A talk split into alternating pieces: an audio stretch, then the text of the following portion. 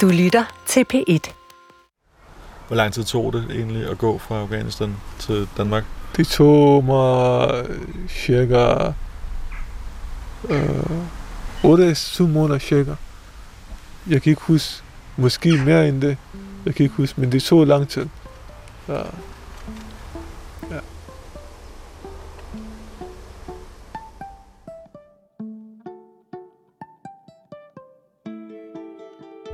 Lille by Lønge i Nordsjælland ligger et specielt hjem. Et hjem, der siden slutningen af 90'erne har taget imod uledsagede børn og unge. De har alle det til fælles, at de er flygtet alene fra krig, katastrofer, sult og fattigdom op mod nord for at søge et trygt liv. Og efter måneders flugt er de på den ene eller anden måde havnet her på Lindhøjgård, som stedet hedder. Efterladt alt derhjemme for at gemme sig om dagen og vandre om natten. Hvor langt gik I om natten? Nogle gange øh, vi gik øh, 7 timer. Nogle gange vi gik øh, 8 timer.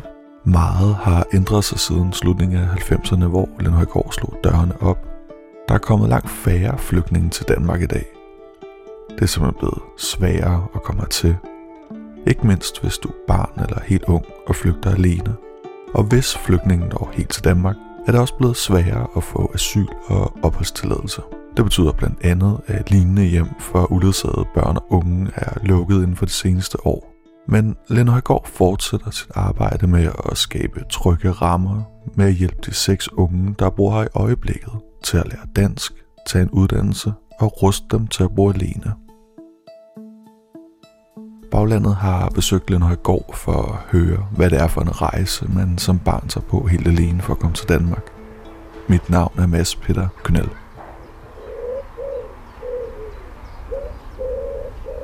Najib er 21 år og har boet på Lindhøjgård i 5 år.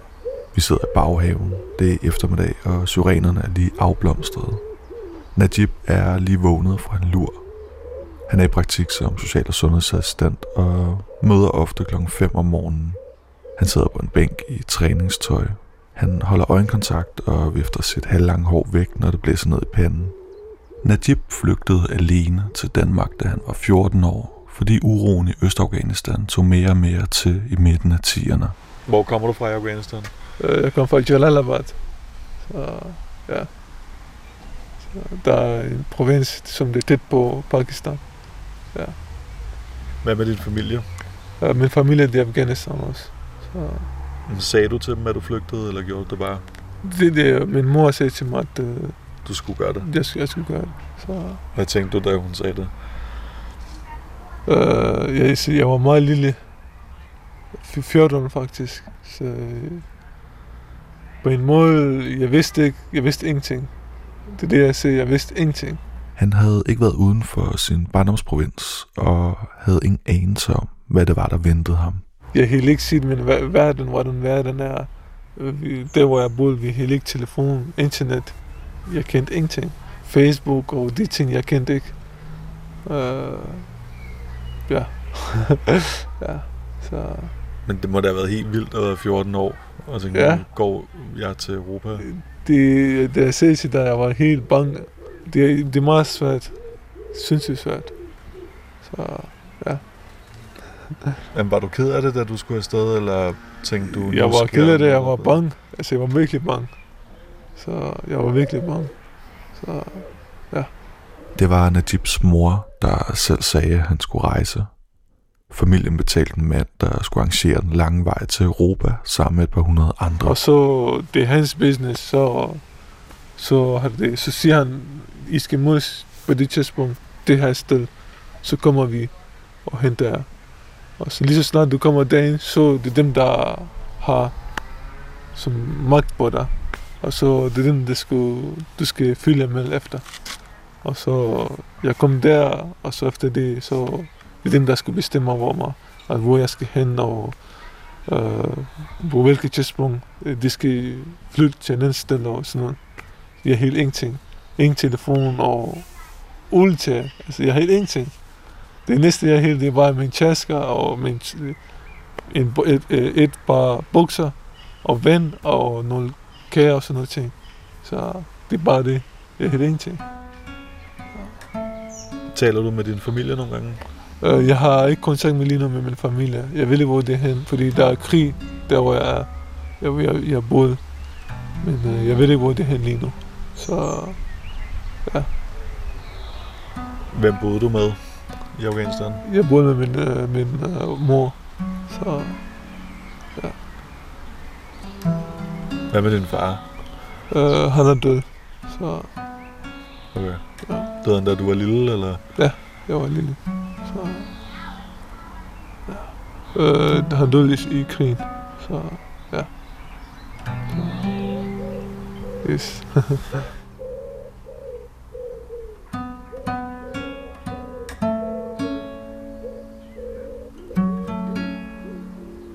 Det er umuligt at sætte sig ind i, hvordan det må være at forlade sin familie, sit land og det, man kender, og som så ung. Fælles for de, der bor her, er, at de trods traumer og helt forfærdelige oplevelser virker utrolig stærke og vil gøre alt for at skabe sig et godt liv. Har hele tiden en ansat på arbejde. En, der kan hjælpe med lektier eller føre de unge gennem det byråkratiske system, de kan møde. Peter Helnes har arbejdet her i 21 år. Han er uddannet skolelærer han har faktisk ikke vagt nu, men er kommet forbi med nogle dadler, fordi Sofia, en af beboerne, har ligget meget syg en uge nu.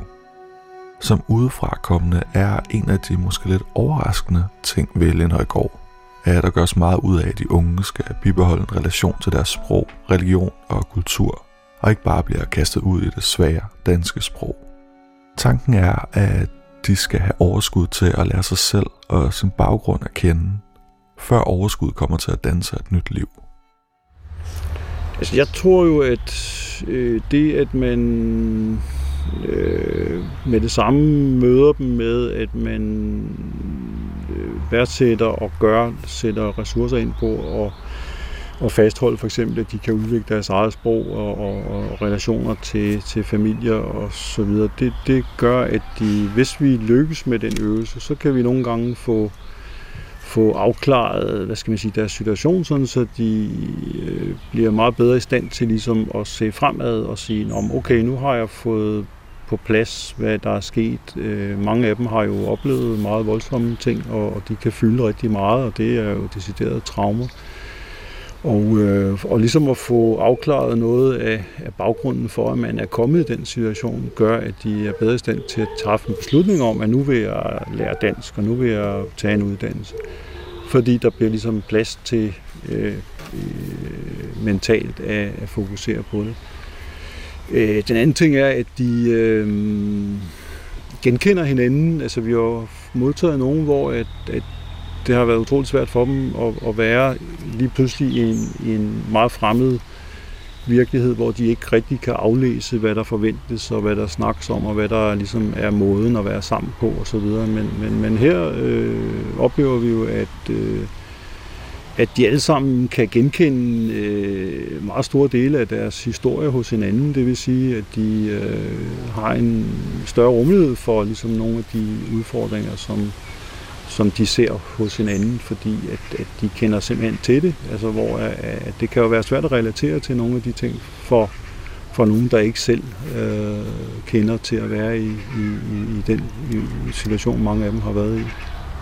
Så øh, det skaber sådan en, en øh, hvad skal man sige, en, en grobund for et fællesskab omkring at, øh, øh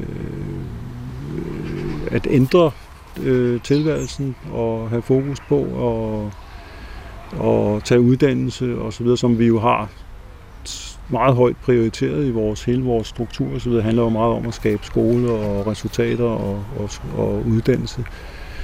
Så vi skal igennem på 3-4-5 år jo øh, en hel masse, og nogle af dem lykkes jo rent faktisk med at både tage studentereksamen og højere uddannelse, øh, hvilket er, er, er meget fantastisk. Så, så vi har travlt, og der er mange ting, der skal processer, der skal igennem, og man skal lære at forstå og navigere i både dansk kultur og sprog, øh, og, og samtidig øh, udvikle sig, hvad skal man sige, med den øh, identitet, man nu har med sig i forvejen. Alle beboere på Lindhøjgård har deres eget værelse i den store villa. I løbet af dagen går de i skole, i praktik eller på arbejde. Om aftenen ser de for eksempel fodbold eller hygger på deres værelser. Um, jeg hedder Sofia. Jeg kan være med Somalia. Jeg bor i Danmark fire år, og så jeg går i skole. Sofia på 20 år ligger inde på sit værelse på første sal. Den store seng fylder næsten hele værelset. Bag døren er der klædeskab, og over for det står der et skrivebord, som er helt fyldt med parfumer. Rullegardinet er nede. Hun har en vatdut på indersiden af albuen, fordi hun lige har været til lægen for at få taget blodprøver. Hun har været meget syg en uges tid, men vil alligevel gerne tale. Jeg startede øh, rejse 2011, tror jeg. Og så er jeg i 2017 i Danmark. Så det tog 6 år? Ja. Sofia fortæller, at hun var 11 år, da hun begyndte rejsen gennem Øst- og Nordafrika sammen med to veninder. Hun siger, at hun gerne ville til Sverige, og troede faktisk også, at nærmest hele Europa var Sverige. Så det var ikke planen, at hun som 17-årig havnede i Danmark. Hvad med din familie? Øhm, jeg har ikke mor. Min mor hun er død. Og så min far, han var død sidste år, 2020, februar. Han er død. Så jeg har en lille søster. Hun var i Kenya, så hun var rejst i går til Tyrkiet, så hun er Tyrkiet nu. Okay. Ja. Sofias lille søster er taget til Europa, efter at deres far døde sygdom sidste år. Han var ansat ved politiet. Og så den her by, vi bor, så de uh, Al-Shabaab, de bestemmer. En dag, da Sofia var lille, kommer nogen fra terrororganisationen Al-Shabaab for at tage faren med. Og så de kommer, de siger, hvor er din far? Men Sofias mor dækker over faren. Og så siger min mor, jeg vil ikke, han er rejst eller et eller andet. Og Sofie fortæller, at det ender med, at de skyder moren. Og så hun er død.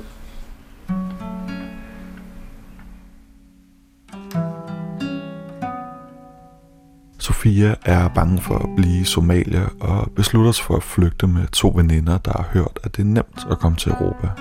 Og så siger han, vi skal rejse til Europa. Jeg siger, det er nemt. Siger hun ja. Så siger bare, okay, vi tager bare afsted. Så vi rejser hele vejen. Hvad sagde din far til dig? Øh, han siger ikke noget. Han vidste ikke, at jeg rejser. Så Du sagde ikke farvel til ham? nej, Hvorfor? hvis jeg siger farvel, så jeg kan ikke rejse. Han gemmer mig. Så jeg gider ikke. Blev han ked af det, tror du? Ja.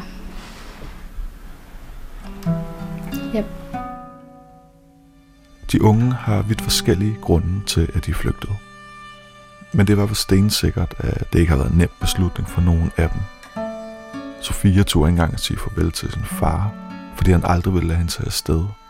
Og Najib blev omvendt opfordret af sin mor til at vandre med en stor flok. Vi gik fra Pakistan til Iran. Det tog lang tid. Jeg kan ikke huske præcis tæller, men det tog virkelig lang tid. Vi, vi var sådan 100 mennesker. Vi var rigtig mange mennesker. Og så var det... Så gik vi på, gik vi på bjergene og alt muligt. Jeg var en lille dreng, altså. Jeg var sammen med voksne mennesker og alt muligt, familie og alt muligt. Najibs bror var flygtet til Danmark for et år siden og boede faktisk på Lindhøjgård på det her tidspunkt. Så han vidste godt, hvor han ville hen. Men havde overhovedet kontrol over, hvordan. Han fortæller, at han knap nok havde set biler i sin landsby, og jo længere de kom mod vest, jo mere nyt og skræmmende er det hele også. Og jo mere organiseret bliver menneskesmuglingen. En stor flok går fra det østlige Afghanistan til Pakistan, Iran. Og så vi efter kommet til Tyrkiet. Og så Tyrkiet, det var virkelig svært, fordi vi boede i et eller andet sted. Det var en container og sådan noget. Det var helt galt. Efter at have boet i en container i Tyrkiet på måneder, kommer han til Bulgarien og til Serbien, hvor flokken får vild og boede i en skov i to uger og levede af chokolade og dadler, indtil de blev fundet af politiet en dag, hvor Najib var ude og lede efter vand. Serbien, det var virkelig svært. Uh, politiet driller os, slår. øh, Da Najib træder ud på en sti, står politiet der pludselig. Og så jeg, jeg, jeg led efter, jeg, jeg led efter vand. Jeg skulle have vand, ikke? Så jeg lige så snart så politiet, så jeg løb tilbage og råbte, at politiet det er på vej. Så alle sammen vågner løb. Så politiet var meget hurtigt, det, de fangede nogle af dem. Vi løb bare. Og så vi kom tilbage til samme sted klokken 3 2 om natten. Alle vores venner, de var smadret, fordi politiet slog dem rigtig hårdt. Øh, eh, det drillede dem virkelig meget. Og når de, der har fået tæsk, er kommet, så går de videre. Efter nogle hårde måneder når flokken Østrig, hvor de kommer på asylcenter, og herfra må Najib selv finde til Danmark. Han møder en på asylcentret, der siger, at han kender en, der kunne følge Najib til Hamburg, hvor han selv kunne tage toget videre til København. Han filmer hele vejen til øh, det, Hamburg. Der var i Hamburg, så har det, han sendt mig i tog, og siger han, okay, det var her, det var vores aftaler. Og så øh, jeg siger, okay, fint, det var hyggeligt. altså han sagde, det var, det er fint nok. Jeg var, altså, jeg var helt bange, altså, jeg var lille dreng, altså. Så selv jeg i tog hele vejen til Copenhagen station. Og så kom jeg der, og så havde det... Jeg var i stationen et stykke til, og så havde det, der var en mand, som var meget, øh, som havde det hjælpsom. Så jeg sagde til ham, at øh, øh, jeg, jeg, var også dårlig til engelsk, jeg kunne slet ikke tale engelsk. Så han kunne sige på mig, at jeg er flytning, jeg er lige kommet. Så han sendte mig i bil, han følte mig hele vejen til, hvad det, det, til Sandholm. Og så, hvad det, det, så kom jeg til Sandholm, jeg var helt bange. altså, jeg var helt bange. Så du mødte en mand på, ja. på hovedbanegården? Hovedbanegården, ja. Og så kørte han dig til Sandholm? Sandholm, Sagde ja. han bare, jeg kører dig til Sandholm? Ja, altså han var, han var meget hjælpsom. Og så han kørte mig til, hele vejen til Sandholm. Og så han sagde, du kan bare gå derind. Jeg var helt bange. Og så jeg havde ikke lyst til at sige til ham, okay, du, skal, du må gerne gå, fordi jeg fik så tryk af ham. Og så har det, han sagde, du kan bare gå, der, der er ikke noget. Jeg kunne sige på ham hans kropssprog. Så gik jeg bare og ind. Og så kom der en, øh, dem der sælger på, på, hvad det, på Sandholm. Så kom de mig og tog de mig på en værelse, og så skulle jeg have min fingeraftryk, og det spurgte mig, har du nogen familie og sådan noget. Så jeg har en bror. Najib har nået sit mål, og så viser det sig jo, at hans bror bor her på Lindhøjgård, hvor Najib senere flyttede ind. Lindhøjgård er et slags løbende vidne til verdenskrige og kriser. Når der kommer en krig et sted, har det været næsten sikkert, at der går lidt tid, og så kommer der beboere, der har oplevet det, vi har set i tv. Men konflikterne fortsætter også efter de uledsagede unge kommer til Danmark, hvor de nu også skal følge med i, hvad der sker derhjemme.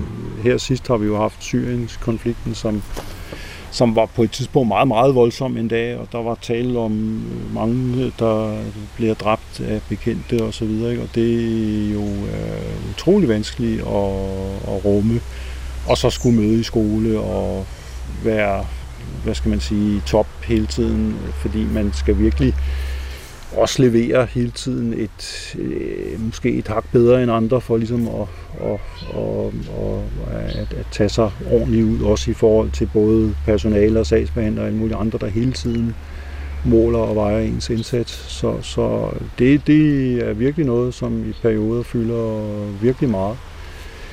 Og nogle gange også så meget, at, at vi må, øh, hvad skal man sige, øh, erkende, at, øh, at det er urimeligt at så stille krav i en periode, indtil vi ligesom har fået etableret en eller anden sorgbearbejdning, eller at vi på en eller anden måde er kommet igennem øh, kriserne. Men, men øh, der har jo været igennem årene, ja, øh, de lande, vi har haft repræsenteret, øh, der kan det godt føles øh, meget tæt på, øh, når, når, øh, når de ting står på. Det er helt sikkert. Jeg rejste til Somalia, til Etiopia, og så Etiopia det er meget svært at komme forbi. Og så, jeg, jeg kan huske hele, men vi venter meget til rejse.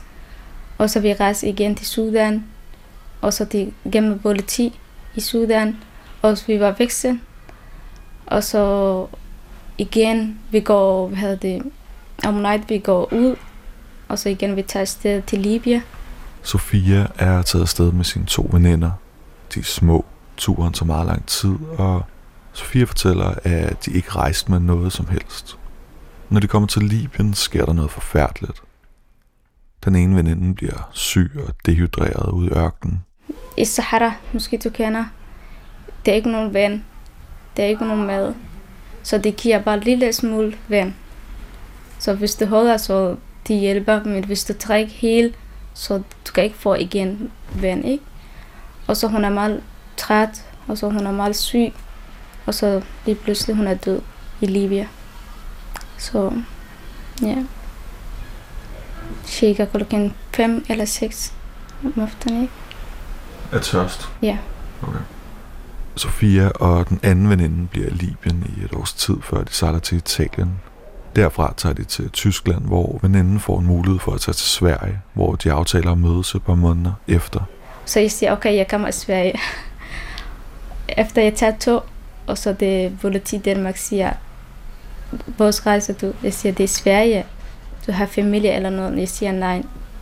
Det siger man, du må ikke rejse. Du skal blive i Danmark. Så jeg er meget ked af det. Jeg siger, hvad er Danmark? Jeg kender ikke Danmark. Så siger jeg, nej, det er Danmark. Men hvis der er familie og sådan noget i Sverige, du, du må ikke rejse. Og så er jeg blevet i Danmark. Okay. Ja. Så I blev ligesom skilt der? Ja. Sofia og veninden bliver skilt lige før målstregen. Men de har siden fået kontakt igen og besøger hinanden både i Sverige og i Danmark. Hun vil gerne være socioassistent, ligesom Najib, der er færdig med uddannelsen næste år. Og så arbejde hospital eller hjemmepleje med pleje. Hjælpe gamle mennesker. Hvorfor? Fordi jeg kan godt lide at hjælpe nogen. Ja.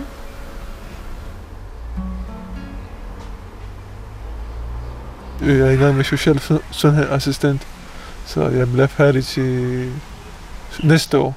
Så, så der, jeg mangler ikke så meget. Så det, det er min an, an, anden år. Jeg har lige været til eksamen, og så består jeg. Og så, ja. Fik du god karakter? Jeg fik 10. Fedt. jeg troede, jeg ville få 10, men jeg fik 10. ja, så. Er der nogen af dem, du passer i dit arbejde, der kommenterer på, hvor du kommer fra? Altså, der er nogle beboere, der vil ikke have mig, fordi jeg har sort hår. Uh, nogle beboere, jeg kan godt mærke på dem, at det vil ikke have hjælp fra mig, uh, fordi jeg har en uh, mørk hår eller sort hår. Det vil hellere have en uh, som dansker, uh, eller uh, som dansk, som de skal hjælpe dem. Så... Hvorfor tror du, at det er sådan? Jeg ved det ikke. Ingen idé. Ingen idé. Så ja. Når man er på Lindhøjgård, kan man ikke lade være med at tænke på, at grundlaget for stedet på en måde er i gang med at forsvinde. I hvert fald som man kender det, og det der er bygget op over så mange år. Lige siden huset åbnede i slutningen af 90'erne, er der jo netop kommet uledsagede mindreårige, men det har som sagt ændret sig kraftigt de seneste år, og det gør, at arbejdet med Lindhøjgård nok også kommer til at ændre sig. Det er i hvert fald blevet så vanskeligt overhovedet at komme til en position, hvor man kan søge om asyl til sydenlandet, at, at der dukker meget få op. Ikke? Øhm, så øh, det er jo klart, at sådan en som mig tænker lidt øh, over det i forhold til, at, at, at, at nu begynder vi så ligesom at se så jo, at, at opgaven kan jo så pludselig for mit vedkommende være at skulle hjælpe nogen med at rejse hjem igen, ikke? fordi at de simpelthen øh, politisk har man besluttet at, at hjemsende for eksempel øh, syrerne. Øh, Øh, og øh, det er jo sådan set bare personligt for mig ikke den opgave, jeg ligesom har nu i mange år gået ind i det her arbejde øh, i forhold til. Øh, det har jo ligesom været, hvad skal man sige, præmissen har været, at at det handlede om at få dem få skabt et godt liv og en fremtid, og det synes jeg, vi har lykkes med rigtig meget. Vi har fået nogle, jeg har jo flere generationer og børnebørn og så videre i det her hus, som er utrolig velfungerende, store ressourcer for samfundet, meget veluddannede og, og nogen, som, som, øh, som jeg synes har, har tilført Danmark øh, rigtig meget på forskellige vis. Så for mig er det sådan en lille smule op og bakke og, og, og forholde sig til, at, at, at, øh, at jeg så sådan lidt, øh, hvad skal vi sige, øh, øh, føler jeg mig sådan forpligtet til så at skulle løse den anden opgave der, som, som jeg ikke sådan selv har valgt, synes jeg, at, at øh, det giver ikke så meget mening, synes jeg, fordi det arbejde, som vi lægger i det, og de unge lægger i det, og hele den indsats, de har lavet i forhold til at, at, at tage en, en, en, en folkeskoleuddannelse på under 3-4 år og så videre, så videre. Kæmpe arbejdsindsats virker som om det så øh, det, det, det er så spildt eller, eller hvad, ikke? og det arbejde, som vi lægger i det. Så øhm, det, det kan man jo godt sådan reflektere lidt over en gang imellem. Heldigvis har vi ikke så meget tid til at, at tænke for meget over det, men øh, det, det er da noget, som, øh, som, øh, som vi godt kan mærke. Du har lyttet til Baglandet, der i denne uge har været på Lindhøjgård, et hjem for uledsagede mindreårige i Lønge i Nordsjælland. Hvad synes du, der er det bedste ved Danmark? Øh, alt. ja. der, er, altså, man har mange muligheder i Danmark, og det jeg elsker. Altså, der er nogen corruption. Øh, hvis du vil gerne være i nul i fremtiden, det kan godt blive, fordi du har masser af muligheder. Så på den måde, jeg elsker det. Mange tak til beboere og ansatte. Rune Spar Gertsen er Baglandets redaktør, og mit navn er Mads Peter Kynel.